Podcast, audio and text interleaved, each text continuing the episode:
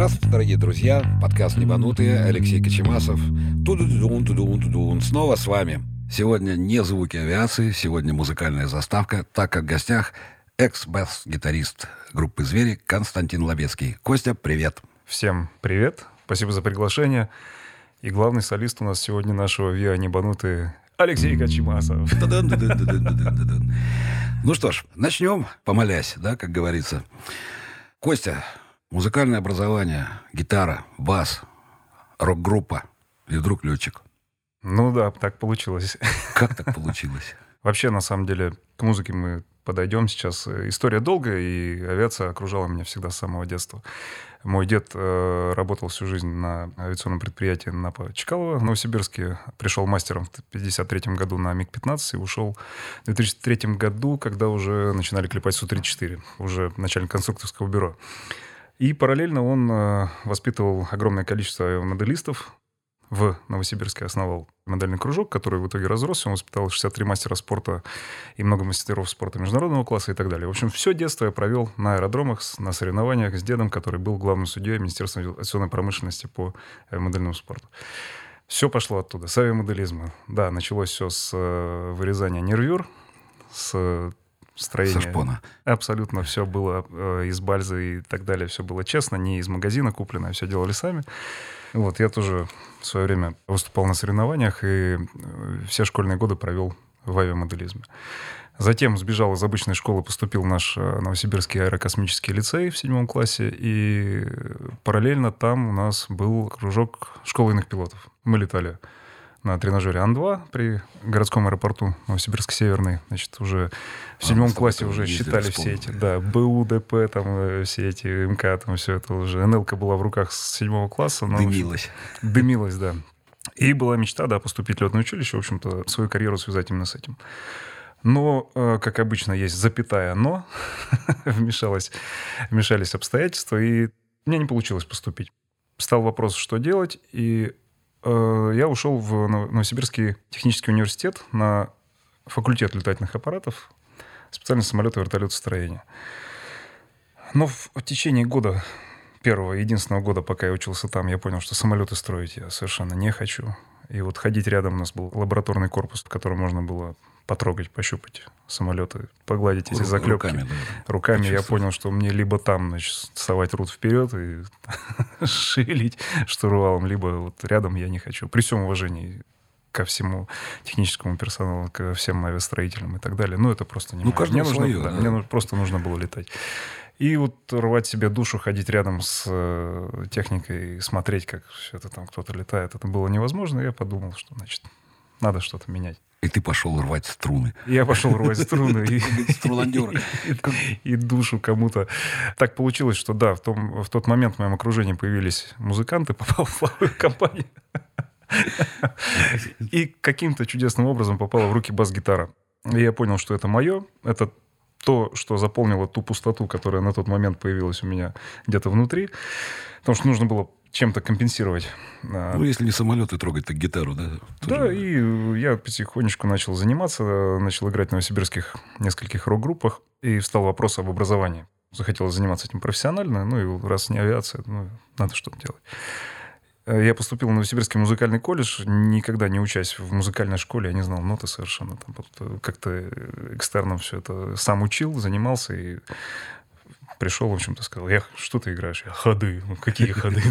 Ходы туда-сюда, туда-сюда, ходы, да. Бум-бум-бум-бум. В общем, меня взяли. Меня взял замечательный преподаватель Олег Владимирович Петриков. Это известный джазовый музыкант, который, в общем-то, изложил всю базу и все навыки, которые я получил все скиллзы именно от него. Я ему очень благодарен за тот период. Он научил меня действительно э, очень многому. И поэтому, выпускаясь из музыкального, э, получив образование в этом музыкальном колледже, я действительно умел очень бегло читать с листа. Э, играть абсолютно любую музыку, так параллельно играл и рок, и параллельно джаз, и э, любые совершенно стили. Это помогло в будущем э, как-то выжить в Москве, потому что Дальше переходим к следующей стадии, в общем-то, как все это получилось. Я потом уехал это. Сколько, сколько лет было тебе, Кость, тогда? Когда 20, ты... 21. Это когда ты окончил музыкальный да. колледж уже, да? Да. И ты уже там играл в нескольких ресторанных ансамблях, И, Естественно, а куда же без этого? Нужно было как-то зарабатывать, и э, на рок-группах... Лабухом был, в общем-то, как все ну, начинают, да, конечно, великие. Да.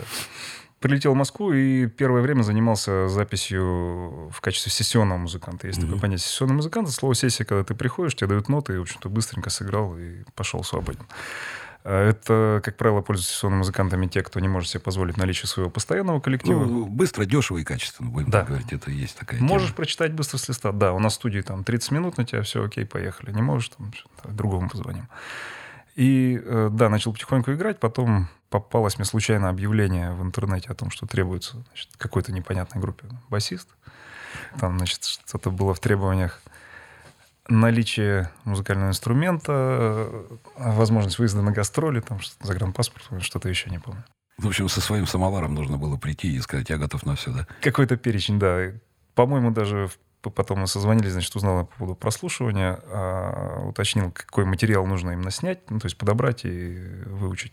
Я купил кассету в подземном переходе, я жил тогда в Царицыно, пошел на Царицынский рынок или переход, я уж не помню, купил эту кассету и снял все песни сразу почему-то. Я не помню, надо было две, по-моему, снять. Я снял все сразу. Это в смысле песни этой группы? Да. А, да. Ну, Уже первый альбом был. Снять это, ну, чтобы понимали, подобрать. Да, кто не музыкант, это для того, чтобы это подобрать, да, на слух, то, что партия для этой песни. Да, подобрать и сыграть. И ну, с выезженными еще, да, с небольшими. Ну, как раз не нужно было. Импровизация. Пришел на студию, сыграл то, что выучил, значит, у меня взяли контакт, сказали, окей, значит, если что, вам перезвонят. Вот мне перезвонили через два дня, и еще через несколько дней я улетел на первой гастроли в Курган. И так закрутилось, завертелось. То есть это была группа «Звери»? Да. И сколько ты в этой группе «Звери»? Я проиграл до От 2007 пассива. года. А в 2007 году обстоятельства сложились так, что все комплексно произошло. И желание делать что-то новое, и определенные... А, у нас были на тот момент некоторые трудности э, в коллективе. Это не секрет, в общем-то, и подходили к концу наши контракты, и, в общем-то, все комплексно сложилось так, что в 2007 году в августе мы э, да, отыграли крайний концерт последний концерт в этом составе в Юрмале и разошлись. Сейчас у нас замечательные отношения, мы общаемся абсолютно со всеми, и у многих э, судьбы сложились по-разному, но меня так получилось, что закатало в авиацию. Ну, тебя занесло. Мы с тобой встретились в 2006 году, в марте первый раз, да? Да, это была подготовка к выставке «Первое небо мое», на Гоголевском мы на бульваре. Да, мы на выставке с тобой тогда да. и встретились. Ты пришел такой застенчивый мальчик и сказал, здрасте, я Костя Лобецкий, вот я из зверей, гитарист, я люблю летать, хочу летать. Да? Немножко я, было по-другому. Да, сначала было? был подготовительный период. Мы сначала сбросились все, в интернете был э, кинут клич, что, значит, вот летчик Леха там собирает... На паровоз. Э, на паровоз, Устал летать, нужны ему колеса. Мы скинулись кто сколько смог, с миру по нитке, организовали эту выставку, помогли организовать. И мы, по-моему, вешали эти картины, да? Да, да, да. Вика была, царство Вика. небесное, была такая девушка в интернете, Виктория, она... Коломбина. Да, она и закрутила все это дело. Тут я выставку вообще, какая выставка, вы о чем? И вот тогда Костя пришел развешивать картинки. Да, по поводу э, дальнейшего общения нас познакомил, по-моему, Леха Милославский. Да, да. да. Ну, мы, близко уже, уже с тобой познакомились, когда банкет был после выставочного. Ну, естественно. Да, все близко познакомились. близко познакомились. И с этого так и понесло, да, тебя уже. А потом же мы были э, на студии на вашей. Да. У меня есть... Я тоже прошел там кастинг, да, на гитаре. У меня есть видео, где Алексей Викторович Косимасов исполняет песни. А как не показывает, ты сам на YouTube выкладывал уже. Ну, было, да. Но меня почему-то не взяли тогда у звери. Сказали, ну, потому что ты подучись, блатные песни пел. Зато я на ударных зажигал хорошо. Это было здорово. Вот здесь шанс был. Да, чувство ритма у меня было хорошее. Так вот, когда распалась, вернее, ты вышел из группы уже, куда ты дальше-то пошел? После этого стал выбор вообще, встал вопрос, э, что выбрать и чем дальше заниматься. Были предложения определенные из шоу-бизнеса на разных уровнях, разные совершенно направления, от продолжения карьеры в качестве бас-гитариста только в других коллективах, так и там, с некоторыми коллективами предлагали работать и концертным директором, и турменеджером, и, в общем-то, остаться в шоу-бизнесе. Но как обычно, запятая «но». И я решил поставить жирнющую точку на шоу-бизнесе, потому что, ну, в общем-то, здесь менять шило на мыло, либо значит, куда-то развиваться, либо нет. И все, решил поставить жирную точку и начал думать, чем, что же мне делать дальше. И тут раздался звонок из Новосибирска от одного моего товарища, который позвал прилететь туда и заняться бизнесом. Сразу после того, как прилетел в Новосибирск, пришел в ДОСАВ. На самолете 52 пришел летать на спорт, потому как наконец-то появилось время свободное для того, чтобы летать по программе. Потому что на гастролях это было невозможно. Mm-hmm. Да, я прилетал в какой-то город, шел в аэроклуб брал обычную покатушку какую-то, летал там с инструктором и так далее. Но это было нерегулярно, это было не... Это было просто покатушка. Это просто покатушка для того, чтобы чисто для фана, да. Прилетев э, в Новосибирск, да, я пришел в ДОСАВ, сказал, хочу летать. На самолете Як-52 начал первоначальную летную подготовку. Отлетал там до 2010 года, до 2009. Потом ДОСАФ у нас начал плавно сдуваться. Но это все было методично, долго, и разруха так приходила постепенно. В итоге не осталось ни одного самолета летающего, либо там состояние было уже совершенно э, несимпатичное. Плачевное, плачевное. Это а, сколько тебе лет было, Костя, тогда уже? 27, когда, когда я пришел летать. Э, в ДОСАФ мне было 27 лет. Тут появилась авиация общего назначения – Появился аэродром, на котором были самолетики Аэропракта-22, и возможность переучиться, точнее, либо переучиться по программе, либо выучиться с нуля на частного пилота, либо, как это раньше называлось, пилот-любитель. Угу. И вот был вопрос либо переучиться, либо учиться с нуля. Я спросил, а чем это чревато и грозит? Ну, и на что получил вообще... хороший ответ, как обычно в России бывает, если вот переподготовка, то, чувак, лучше не надо, давай-ка лучше с нуля, потому что это гарантированно точно потом Ну да, у тебя будут ну, чистые документы, да, то, что ты не какой-то там покатушечник, да, который да. там что-то пытается сделать. То есть он пришел в первый класс первый раз, да. начинает все изучать. И несмотря на то, что у меня уже был э, определенный налет на Як-52, как мы говорим, кверху задницы, уже полетал достаточно. А ты уже самостоятельно вылетел, да, да. к этому времени? На... И, в общем-то, досафовский опыт, он очень помог, конечно. Я приступил к учебе с нуля на пилота-любителя в 2010 году. Потом отлетал программу полностью с нуля, все на самолетике Аэропракта-22. И начал потихоньку летать в авиацию общего назначения летал несколько лет пилотом выходного дня, то есть просто это был weekend pilot, который приходил, э, брал в аренду самолетик и там ну, то есть ты просто копил налет. А ППЛ это Private Pilot Lines, да, да то, ну, любительские права, ты просто в свое удовольствие летал сначала. Сначала в свое удовольствие. Я не совсем э, отдавал себе отчет, что Куда дальше будет... развиваться, да? Потому как Летаю не было такой и... особой возможности, да, в летное училище поступать уже было достаточно, ну, на мой взгляд, по тем временам поздно. В казарму я не хотел опять пойти, потому что это было э, как-то не укладывалось в те не мое. мое. Не мое совершенно. Начал летать, да, копить налет, потихонечку различные типы, которые были на аэродроме. И постепенно все это привело к тому, что переучился на различные самолетики. Это был многодвигательный самолет, сухопутный, гидросамолеты, там, Ан-2 и, в общем-то, все, что было там Сколько у нас. же у тебя типов общих? В общем? На сегодня 40. 40 типов летательных аппаратов тяжелее воздуха тяжелее воздуха. И один вертолет, но я про него промолчу, это был ДОСАВ. Я просто так посчитал, думаю, я с 83-го года в авиации, у меня 22 типа. Мне проще, потому что это авиация общего назначения. Здесь... Э, Летай не хочу, да, на чем Есть квалификационная отметка самолета однодвигательный сухопутный, и все, что в нее укладывается. Это все можно. Это можно. Ну, естественно, я не дурак, я не полезу в незнакомое Нет, воздушное ну, это судно. понятно, что с переучиванием, да, да, с ознакомлением, с переучиванием, сдачей зачетов и контрольно в этих выпускных полетов. Так все-таки как ты стал профессиональным летчиком, летчиком-инструктором, что это стало твоим делом, когда ты зарабатываешь этим деньги? В определенный момент э, любой частный пилот э, сталкивается с тем решением, когда он должен понять, э, что ему дальше делать. И здесь несколько путей развития, как мы недавно на семинаре у Андрея Борисевича разговаривали. Значит, это либо переход в коммерческую авиацию для того, чтобы заниматься этим профессионально. Второе — это спорт. И третье — это остаться частным пилотом и пилотом выходного дня. В определенный момент, да, накопив уже какой-то налет, он уже был больше 500 часов, и тут появились курсы инструкторов, на который я пошел, записался, отлетал эту программу и внес себе квалификационную отметку пилот-инструктор. А то есть ты еще не работал, а ты был пилот-любитель, но уже стал пилот-инструктором? Нет, я уже был коммерческим пилотом и а. э, внес себе в это свидетельство отметку пилот-инструктор. Не работал э, официально долгое время, просто кого-то факультативно там переучивал на какой-то тип, ну, по дружбе просто, значит, также выходные. Но все равно это коммерческий пилот уже, который имел право этим заниматься, да? Естественно. И параллельно я уже все-таки понял, что это, наверное... Да не наверное, я был уже в этом уверен на 200%, что это единственное и единственное просто занятие, которым я хочу заниматься на данный момент. И в 2013 году поступил в Академию гражданской авиации в Санкт-Петербурге, Начал там учиться. То есть ты умный. Еще нет, диплом через Еще месяц. диплом через месяц. да. Стал коммерческим пилотом. И сегодня ты занимаешься подготовкой пилотов-любителей, и в том числе и коммерческих пилотов. Я правильно понимаю? Нет, не совсем так. Во-первых, коммерческих пилотов Объясни. на сегодня в Российской Федерации имеет право готовить только летное училище гражданской авиации государственное. И все частные училища, к сожалению, э, были закрыты. И все мы знаем печальную историю с э, Челавия. И Да не только с Челавия, да, но Да. это самая печальная история, которая... я предлагаю сейчас даже об этом не говорить, потому как все мы знаем, Нет, что мы произошло. об этом говорить.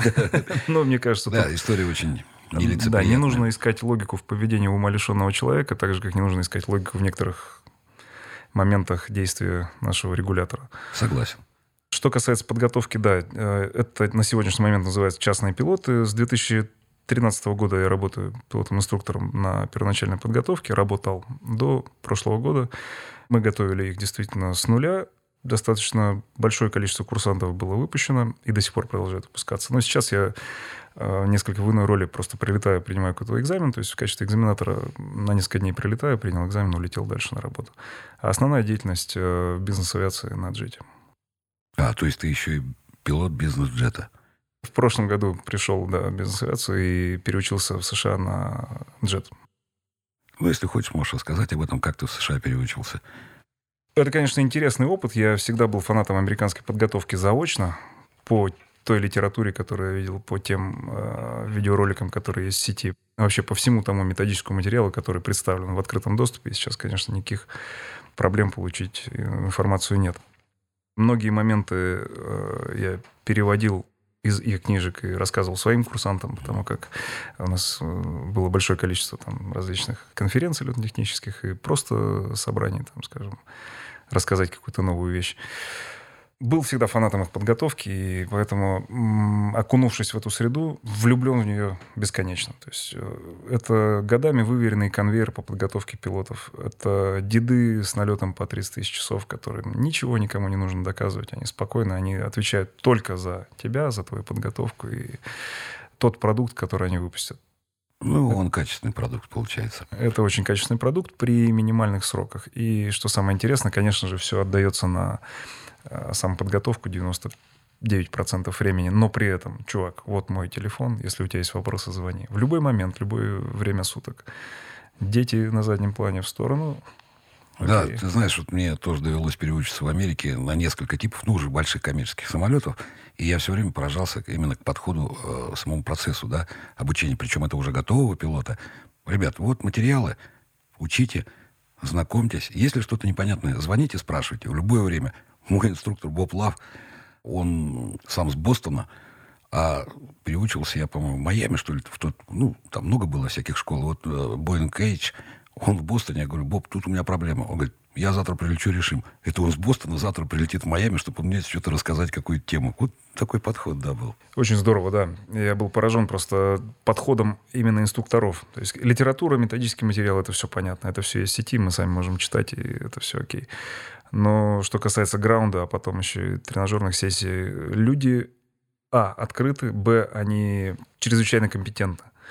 И вот эта открытость э, в купе с их э, Ну, еще благожелательны, да, то есть они на- настроены очень дружественно, то есть у них Да, нету, да. пришел, сделал, Ну, на как у нас, отвали, да? Да, все-таки, естественно, на протяжении определенной летной деятельности в России я тоже сталкивался с различными инструкторами, там, с набитым синяком на груди, там, да, это ты, да, кто ты, музыкант, дай ты что тут, давай. Костя, вот такой вопрос. Вот много кто из моих друзей, э, моих, так сказать, собеседников, которые в этой студии уже побывали, они... э, не то, что они, я все время задаю такой вопрос. А как с английским? Ну, ты же английский не знал до 27 лет? Знал? Английский, ну, знал так, исходя из школьного курса, в общем-то, это было, был обычный General English, который Ну, на котором мы с тобой разговаривали одним летом на одном известном аэродроме. Yes, sir, no, sir, Yes, да, no, sir, когда на лавочке в садике, да? Да-да-да. Вот. А так вот глубокое, ну, для того, чтобы переучиться, в принципе, в Америке, нужно владеть определенным уровнем языка. Я понимаю, что там на пальцах можно объяснить все, но для переучения это все-таки не годится. Это хороший вопрос именно про переподготовку в Штатах. А, Я занимался факультативно с преподавателем замечательным, который сейчас работает э, в Москве. Значит, э, Надежда Яковлевна Надежда Препод... Яковлевна.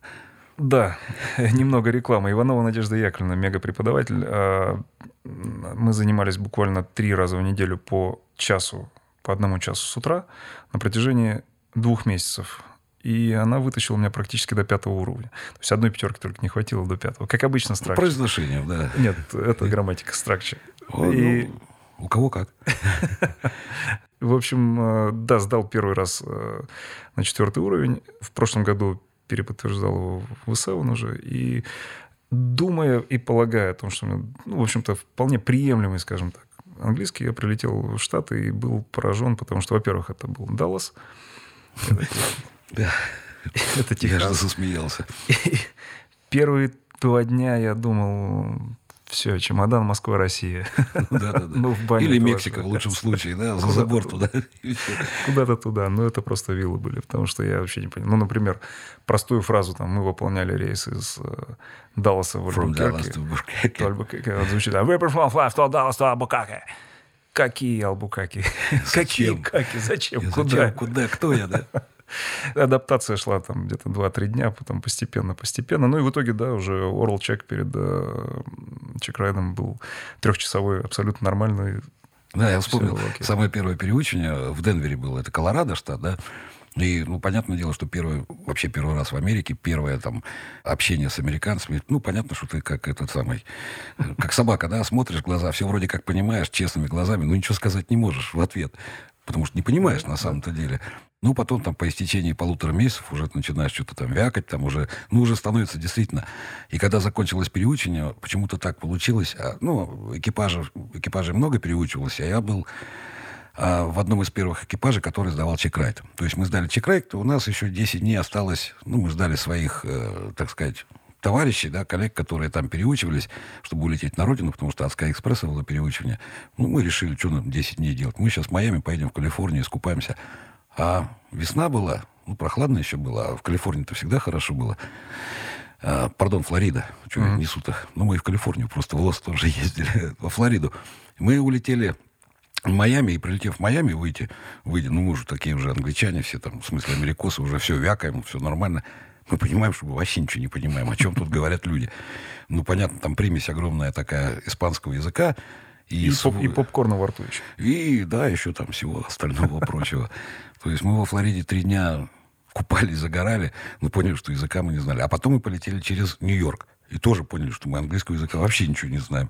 Вот, вот эта вот разница в акцентах, в произношениях, в Техасе тоже удалось побывать однажды. Я понял, что я вообще как бы далек-далек от техасского английского, да. Это совершенно отдельный английский, да. Я первые несколько дней вздрагивал, когда меня спрашивал преподаватель. Конста, ты, мол, понял? Там я а, тут знакомое слово услышал, все дальше. Только картинки можно было смотреть. Костя, а скажи вот, пожалуйста, вот э, как-то помнится лет 5-6 назад, даже, может, побольше, как-то я прилетел в Новосибирск на 57-м или еще на каком-то самолете. Мы с тобой встречались. Э, зимний вечер в Гаграх, что называется, да. Долго сидели, мы с тобой съездили на площадку Новосибирск Северный, и у тебя была мечта перелететь с этой площадки официально сесть э, в Толмачево, в большом главном аэропорту Новосибирского аэроузла. Эта вот мечта осуществилась? Ну, это был самый начальный этап авиационной деятельности в 2000 ну, какой-то там, 11 да. или 12 год. Да, это было действительно необычно, потому что, в принципе, ничего сложного-то нет. И во всем мире, в Штатах, в Европе, там это абсолютно нормально для General Aviation, и совершенно спокойно можно подать план и прилететь. Но я столкнулся с такой трудностью. Я просто подал план, он был отвергнут, и мне это не понравилось причина отказа была какая-то невнятная совершенно. Я попросил сформулировать, они, значит, написали, что отсутствует у нас допуск на прием данного типа воздушного судна. И а, при этом, да, в Новосибирске Толмачево садятся там и Су-34, и МиГ-31, и Ан-22, и все, Ну, что... это вообще военный аэродром. Принадлежит э, ну, да. полоса военной, военной части, и аэропорт эксплуатирует ее несколько иначе. Э, в общем, в процессе общения с ними завязалась переписка и с аэропортом, и с военными, и с Минтрансом, и с Росавиацией. Это был долгий процесс, он длился примерно год. В итоге мне все согласовали. Этот вопрос добил, прилетел туда, сел, поставил эту галочку, улетел. В общем, народ теперь у нас туда летает совершенно спокойно, да. И ребята, и курсанты, и со всеми своими курсантами в обязательном порядке летают через контролируемые аэродромы, потому как, во-первых, это прописано в программе, а во-вторых, э, маршрутные полеты интереснее летать все-таки не какие-то там в классе гольф равнинные, какие-то утюжить ну, эти да, маршруты. там на Добью, там мимо гостиницы.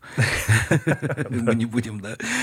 Я почему спросил про эту тему, потому что вот, допустим, вот Новосибирск, они молодцы, да, благодаря тебе. Потому что любой на сегодняшний день пилот ООН, ну, сертифицированный, я имею в виду, он может произвести посадку в Новосибирске, в Толмачево. Насколько я знаю, во Внуково или Шереметьево такое пока не практикуется и невозможно. А небезызвестный те Тимур Сатаров, когда они летали еще в Челаве, да, была пилотажная группа на Текнамах, Угу. И они над Шереметьево проходили, была тема Это такая, чтобы там сесть, да, но им никто не разрешил. Где и как вообще вот э, чаще всего выполняются полеты авиации общего назначения, то есть тех самолетов, которые пилотируешь ты? Кстати, по поводу московской Мгм. зоны. э, Недавно один курсант, который принимал экзамен в апреле этого года, он прилетел на своей Цесне в Домодедово. Это Андрей Мельников. э, Можете посмотреть его инстаграм. Там есть замечательное видео, как его там встречает техперсонал и говорит, чувак, давай, Ты молодец, первый». ты еще прилетай. Там еще все это забавно. Что касается авиации общего назначения, э, мы как правило, строим маршруты через посадочные площадки, так называемые. Посадочные площадки — это небольшие аэродромы, которые зарегистрированы на землях, как правило, вдалеке от э, каких-то контролируемых аэродромов. Как правило, они в классе гольф находятся, как правило, но есть, конечно, и в Чарли. Почему площадки? Первое – это отсутствие авиационного топлива в аэропортах больших контролируемых, потому что есть только керосин, но и в редких случаях, в редчайших, там, по предварительной договоренности, либо если есть там какие-то вертолеты Робинсона, которые эксплуати- эксплуатируются на 100 LL, да, то это бензин. А второе – это отсутствие жестких требований и плюс платы за прилет в том виде, как оно, в каком она присутствует в контролируемых аэродромах. К примеру, прилететь в Толмачево на воздушном судне массой менее одной тонны стоит примерно 3600 рублей на сегодня. Кемерово порядка 2200, 2500, Ну, я уж не помню. Приемлемые где-то цены, Приемлемые общем, цены, но да. тем не менее каждый день туда человек, который хочет просто подсесть, заправиться, ну зачем ему выкладывать эти деньги, если можно прилететь там, за 500 рублей на площадку авиации общего назначения, либо вообще бесплатно. Поэтому летает техника абсолютно везде по стране. Вопреки всем нытикам в сети, это, хочу сделать на это отдельный акцент, огромное количество нытья в сети, что вот, значит, там закрывают, не дают, аннулируют, да. Да, действительно, был факт аннулирования огромного количества коммерческих пилотов. Я много что могу сказать по Ну, этому это поводу. но это отдельная такая. тема, да. Огромное количество поломных судеб и так далее. А, Что касается частных пилотов, если программа отлетана в учебном центре, который даже имел сертификат и пусть был аннулирован, никто никого не аннулирует. Все, все работает. Самолеты летают. Да, прижали, действительно продолжают там прижимать в определенных э, направлениях, там, скажем, на- с э, марта прошлого года, э, или позапрошлого, по-моему, появилась обязательная процедура подачи планов даже в классе гольф. То есть, если раньше это не, про- не, э, была только уведомительная система, то теперь, э, ну, по факту, это практически разрешительная система опять вернулась. И, ну, особой проблемы подать план нет. Ну, Нет, зашел ну, в свой аккаунт, подал кто откуда, куда. Вопрос-то стоит в подаче плана, когда... Ведь э, вся проблема заключалась не в том, что ты план, э, флайт-план свой подаешь, куда я полечу, зачем и почему. Вся проблема была в том, что как этот план проходит, да? Какая скорость разрешительности э, выполнения твоего плана. То есть, если раньше ты нужно начать полеты э, на аэродроме Крутышки, да, бетонированный аэродром, вот мы с Алексеем на Л-29 хотели полетать, то есть по-честному подаем флайт-план, что у нас будут выполняться полеты там и там и там. Мы его в 8 утра подаем, время 12 часов, нам ни ответа, ни привета. То есть мы его переподаем, АФТН этой системе, да, как-то, а план не приходит в ответ. Вот в чем проблема. На Ну, видимо, сегодняшний день какой-то как видимо, какой-то частный случай, потому как сейчас есть система СППИ, это система подачи планов через Мгм. интернет. У каждого есть логин-пароль, можно зайти, значит, и там указать, какой бортовой номер, тип воздушного судна, цивилизованно кто, откуда, да. куда. Ну, в общем, стандартный э, бланк флайт-плана. Подаем мы его достаточно быстро. Он, если это классе гольф, можно подать за 30 минут до вылета. Мгм. Если класс Чарли, то за час до вылета. И все проходит, И, да? ну, совершенно моментально. То есть зональные центры, да, надо отдать им должное. Они сейчас действительно всю эту систему довели до такой стабильной работы. Все это работает. Есть все контакты, в случае чего можно согласовать и так далее. И если нет нарушения каких-то зон ограничений, запретных зон, если это не попадает под действие каких-то ну, по правилам, и так далее. То то есть, есть все лети куда хочу, понятно да? и спокойно.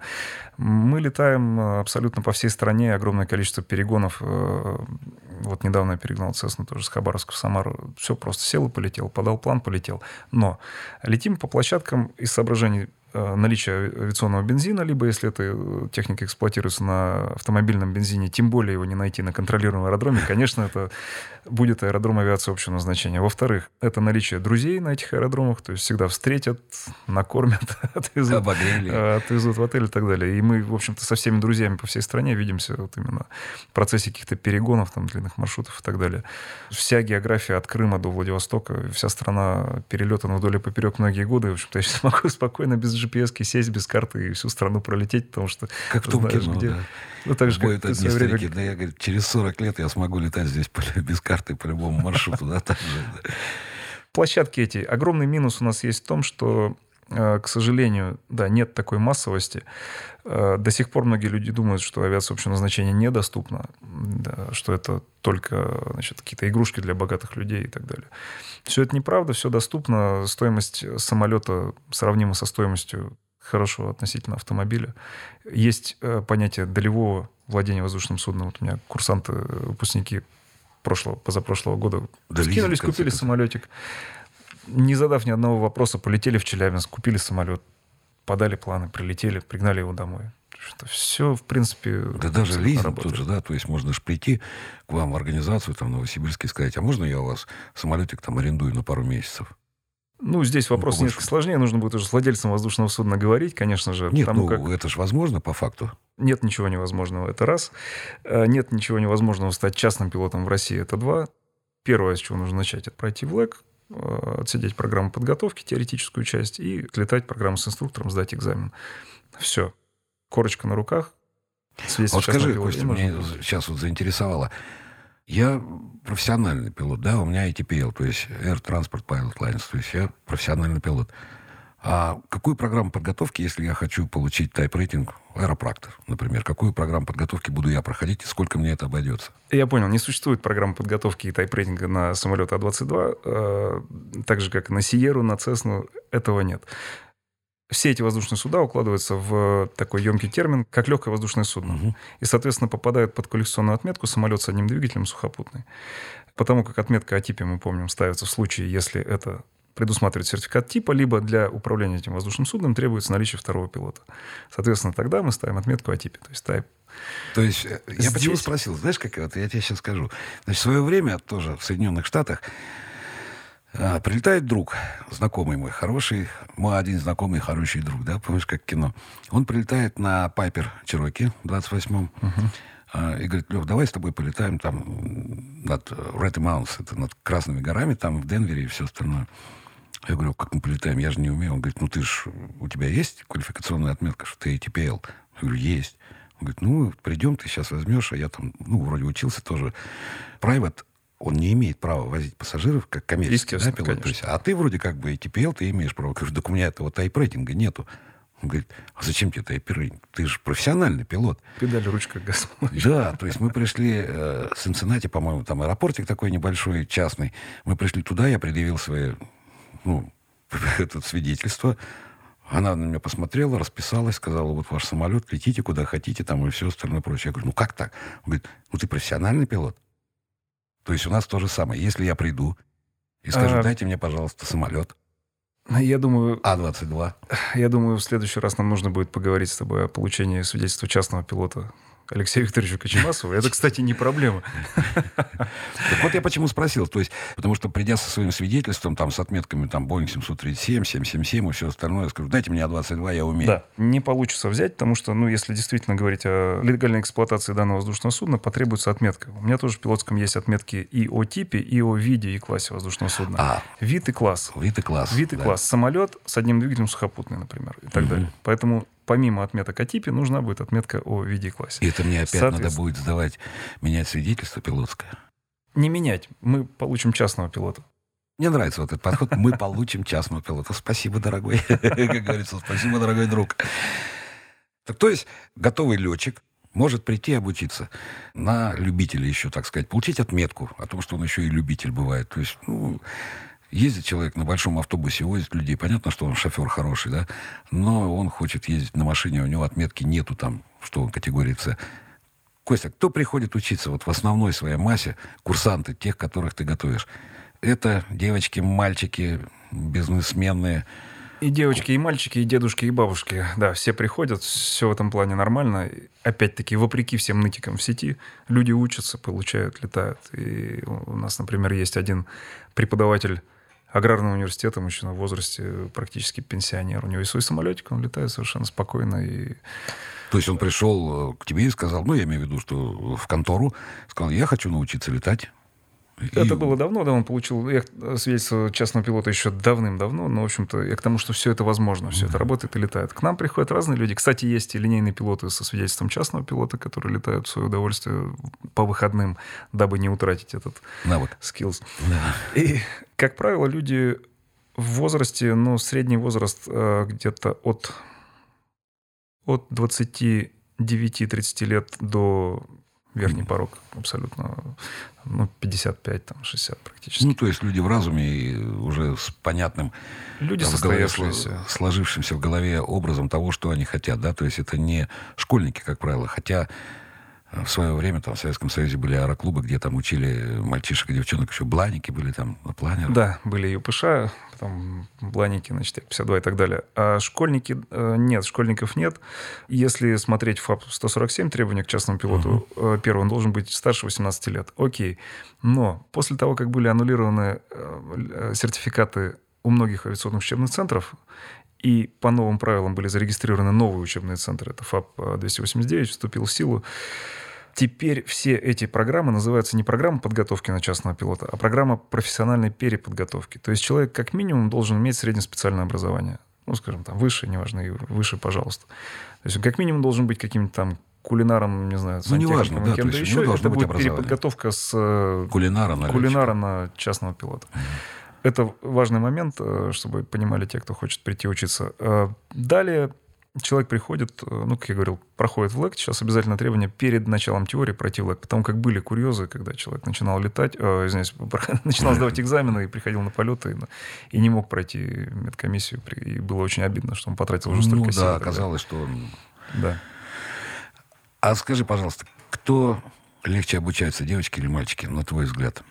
Статистика разная совершенно. Я сталкивался, сталкивался в процессе инструкторской деятельности с различными психотипами и с различными совершенно уровнями восприятия. Тому как э, есть пример, когда нас, к нам однажды пришла девушка, Катя, значит, она мисс топ мира не помню какого года. Сказал, ну, миска, да. да. Хочу летать.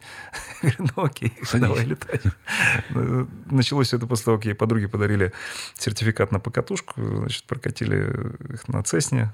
Через два дня появилась Екатерина, сказала, хочу летать. Все, не могу. Значит, и началось сначала в виде просто ознакомительных полетов, потом человек прошел в ЛЭК, отсел теорию и проявил невероятные какие-то навыки в летной подготовке. Как будто они были.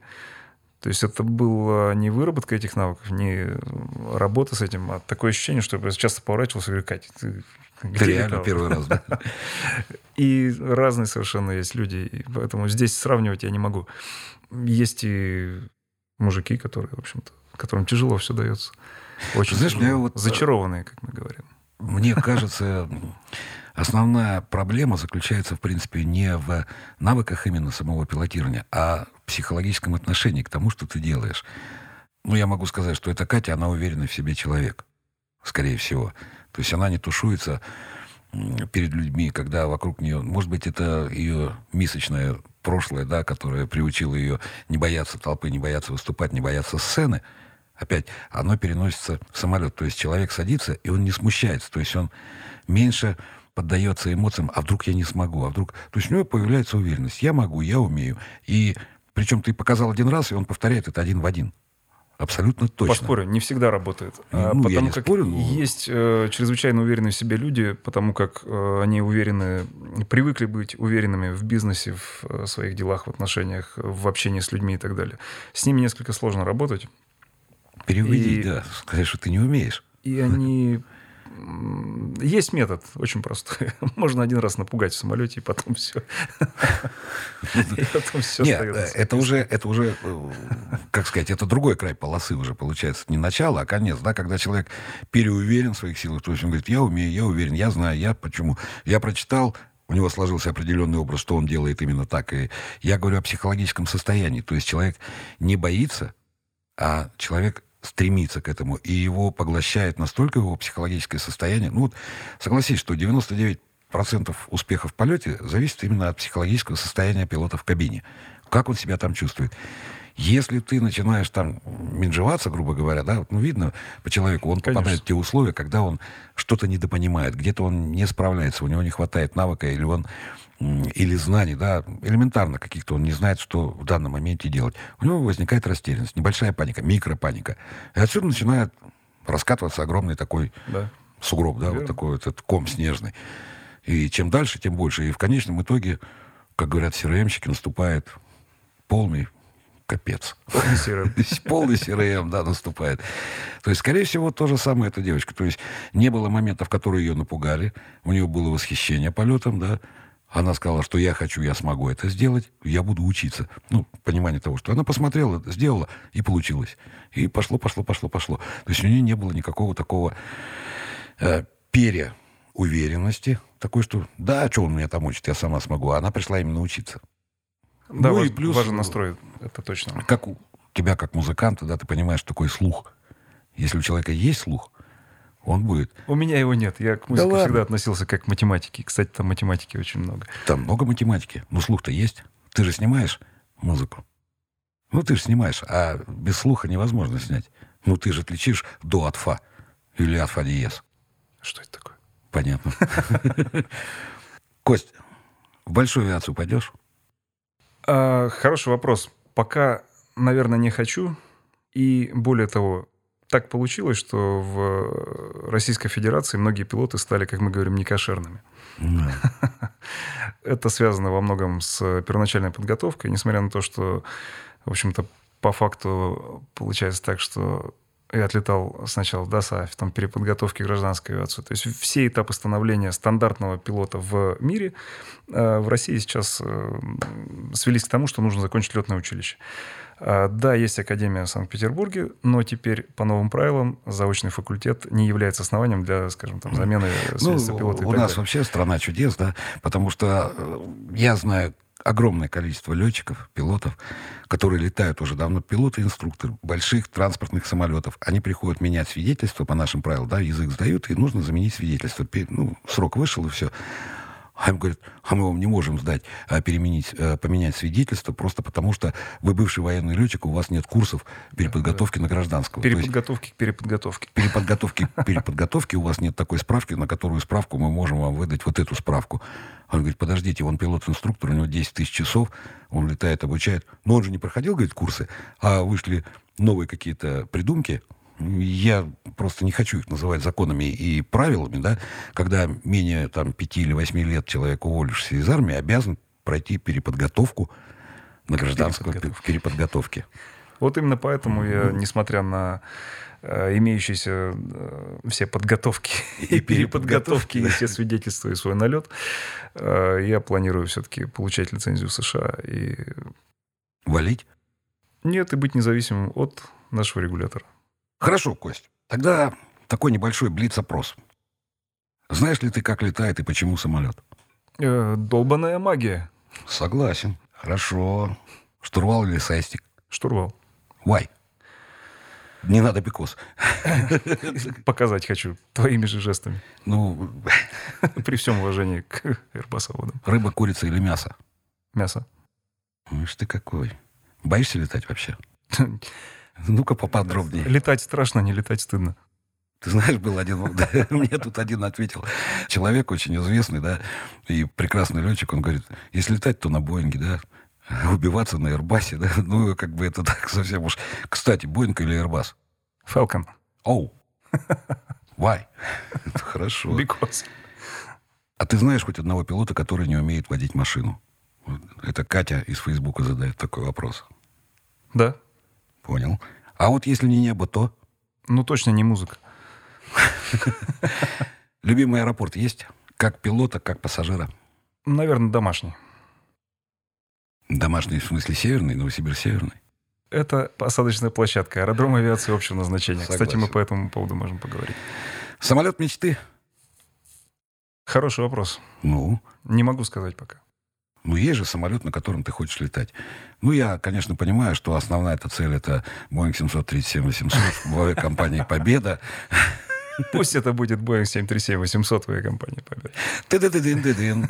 В гостях сегодня был Константин Лобецкий, экс-бас-гитарист группы «Звери» и летчик-инструктор авиации общего назначения. Спасибо, Костя. До свидания, дорогие друзья. Это была наша финальная песня, финальный аккорд. Всем спасибо. Ты-ты-ты-дын-ты-дын. С вами был подкаст «Небанутые» Алексей Кочемасов, Константин Лобецкий. До скорых встреч.